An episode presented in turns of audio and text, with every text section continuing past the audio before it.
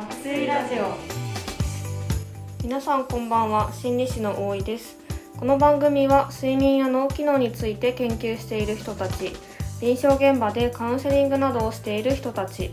そして実際に睡眠にまつわる疑問や困りごとがある人たちが集ってざっくばらんに睡眠について考えたり話したりするラジオです。睡眠をテーマに国内外のさまざまな研究や臨床現場の情報そして実際に睡眠を良くしたいと取り組んでいる人たちの実践について対話をしながら皆さんと一緒に睡眠について考えていきます。今回は私心理師の大井と睡眠研究者の中島と4月から新入社員野間です。がお送りしています。よろしくお願いします。よろしくお願いします。お願いしますえー今回はですね寝酒といびきというテーマでお話をしていきたいと思います。前回は竹林さんにお越しいただいて睡眠と,、えーとウェルビーイングであったりメンタルヘルスについてお話しいただきました。まあ、睡眠だけではなくてその他で生きていく上であの過ごしていく上で大切にしたいことなどについてもお話をしてきたんですが今回はまお酒をあのテーマとして扱いたいなというふうに思っています。でまず最初にですけれども今回野間さんが初登場ということで自己紹介をお願いできますか？はい、えー僕は3月にえー大学院を出て4月から社会人として、えー働いています。もともとはずっと心理学をやってて睡眠とかにも興味がある人です。よろしくお願いします。はいお願いします今回はお酒がテーマなんですけれども野間さんは睡眠とお酒について何か思っていることとかよく聞かれることとかってありますか？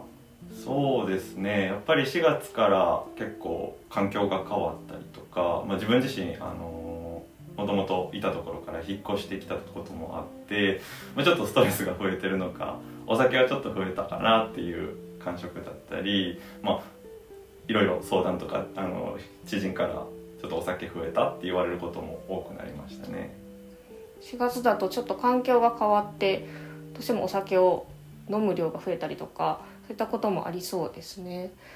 えっ、と中島さん睡眠とお酒の関係ってどういうことが言われたりしているんでしょうか？一番多く言われているのがと言いますか質問を受けるのが、えー眠るためにお酒を飲む方っていうんですかね。そういう方からの質問として、まあ、お酒が、えーどういう影響があるのかといったものをですかね多くいただくことがあります、はい、先生方はお酒飲むとどうですか？睡眠は。私は睡眠が浅くなる感じというかなんかぐっすり眠った感じはいつもより少ないかなと思いますね。野間さんはどうですか？そうですねやっぱり引っ越してきてちょっと枕が変わったりして環境が変わって寝れなくなった時とかにちょっとお酒、まあ、1缶2缶ぐらい飲むとスッと寝れるみたいな時は何回かありましたね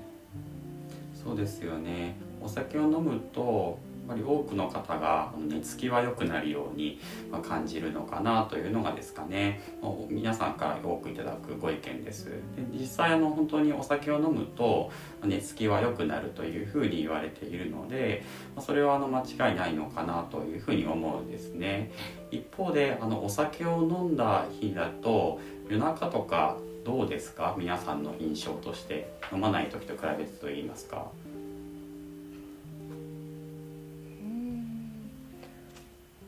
そうですね。なんか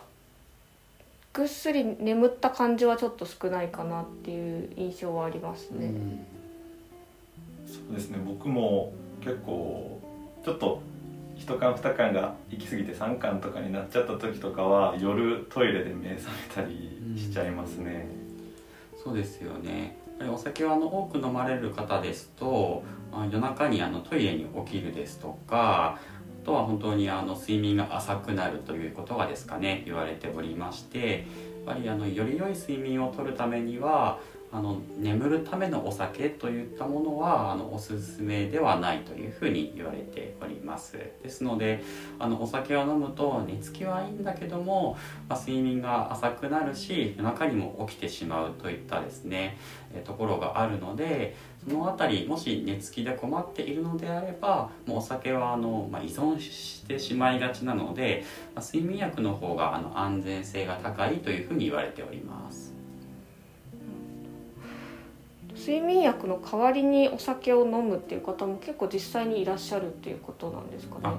もう本当にその通りで特にあの男性の方のですとあの睡眠薬の代わりにあのお酒ですかね寝るためのお酒というのが圧倒的に多くなっておりまして、まあ、女性ではあの睡眠薬を飲まれる方もねの割合がですかね、まあ、多いといった研究結果もあったりしますね。そうなんですね。おさくる薬代わりにお酒を飲むっていう方が、うん、結構いらっしゃる一方でやはり熟睡した感じが少なくなったりですとか睡眠の質としてはあまり良くないところもあるという感じなんですね。そうですね実際にあのお酒を飲む場合と飲まない場合であの睡眠中に脳波ですか頭にいろんな測定機器をつけてどのくらいぐっすり眠っているのかといったものを見た研究があるんですけれどもそれを見るとあの本当にお酒を飲むと浅くなっていくというのはですかねもう一目瞭然という結果になっておりますね。そうなんですねちなみにお酒といびきとかって関係あるんですか？そうですね。もう本当にあのお酒を飲みますとあの、まあ、皆さんもそうだと思うんですがあの少し楽しくなったりしませんか？そんなことないですか？ありますあります。どんな気持ちで寝る前にお酒飲んでるんですか？どんな気持ち、なんかこうちょっと楽しいなみたいな感じで寝たりすることは多いですねお酒を飲みますとあの本当にリラックスできる作用がですかねあのほどほどであればあると思うんですね。でリラックスというのはあの体の緊張をほぐすといいますか、まあ、そういった側面がありましてで、えっと、お酒を飲んだ状態で眠りますと今度はあの喉ですとか舌ですねあのベロを支える筋肉というのがちょっとの柔らかくなっていきます。でそうするとあの皆さんも聞いたことはあるかと思いますがあの睡眠時無呼吸というですねお困りごとがありましてあれはあのベロがですねあの喉を、えー、に詰まると言いますかあの塞いでしまってあの無呼吸とかいびきにあのなるようなお困りごとなんですがお酒を飲んでこのベロの筋肉が少しあの弱まっていきますと,、えーとまあ、だらーんとしてしまってですかね喉を塞いだりして、えー、いわゆる無呼吸のがあの多くなっていくといいますかでそれによっての寝足りない感じですとか、え、が増えてくるというふうに言われているのでもしあのいびきであのですとか夜中に、えーと、夜中に息が止まってしまうといいますかそういったことであのお悩みであればお酒は控えていただくといったことをお勧めしております。なるほどいびきってなかなか自分では気づきにくいところもあるかなと思うんですけれどもなんか気づくためのポイントとかきっかけとかって実際はどういうパターンが多いんですか？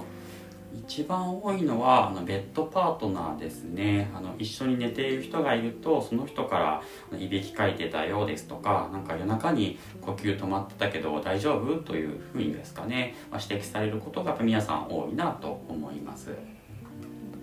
一人暮らしの人とかって気づくきっかけはあったりするんですか？そうですね。やっぱり一人だとあのなかなか誰かから指摘はすることあの受けることはないと思うんですね。でコロナ前だと多かったのがやっぱりあの旅行に行って友達と一緒に寝た時にいびきをかいていたようですとか指摘されることがあったりですとかあと実家に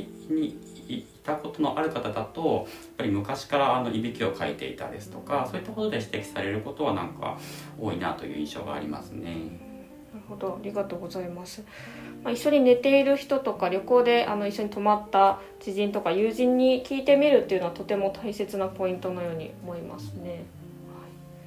馬さんはそういった何かいびきに関するエピソードとかありますか？そうですね。あの大学生の時とかはよく友達の家に集まって飲み会してそのまま僕寝寝落ちちゃったりっていうのとかもよくあったんですけどその時は本当に今中島さんが言われたようなこ息止まってたよとかあといびきすごかったよって言われた時があってあのあ本当に無呼吸状態だったんだって今すごい思いましたね。あとなんかその友達がアプリでいびきを計測してくれるやつとかも紹介してくれたことがあってなんかそれやったら今の話でも一人暮らしでも計測できるんかなってちょっと思いました。これまであの睡眠を測るアプリとかガジェットの話とかもしてきたんですけれども、まあ、いびきもあの見る大切なポイントというふうに言えるんでしょうか？そうですね。やっぱりあのいびきがあのであってお困りの場合ですかあの昼間眠いですとかそういった場合にはあのこれまでお話ししてきたような方法ではなくやっぱりいびきですとか無呼吸を治すような治療ですね。それをあの第一に優先していただくとあのより良い眠りが得られるのかなと思いますね。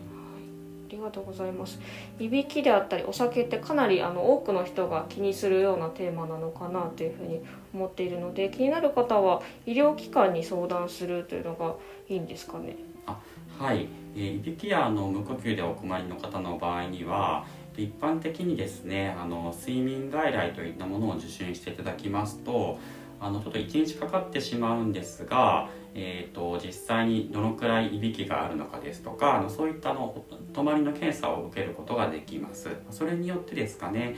えーと、といびきや無呼吸が重症の場合にはあの口にマスクをといいますかあの透明のマスク酸素マスクのようなものをつけましてそこから空気をま送り込んでベロが喉を塞がないようにするというですねあの CPAP と呼ばれているですかね。あの治療がありますので、まそれらをですねあの保険の範囲で受けることができます。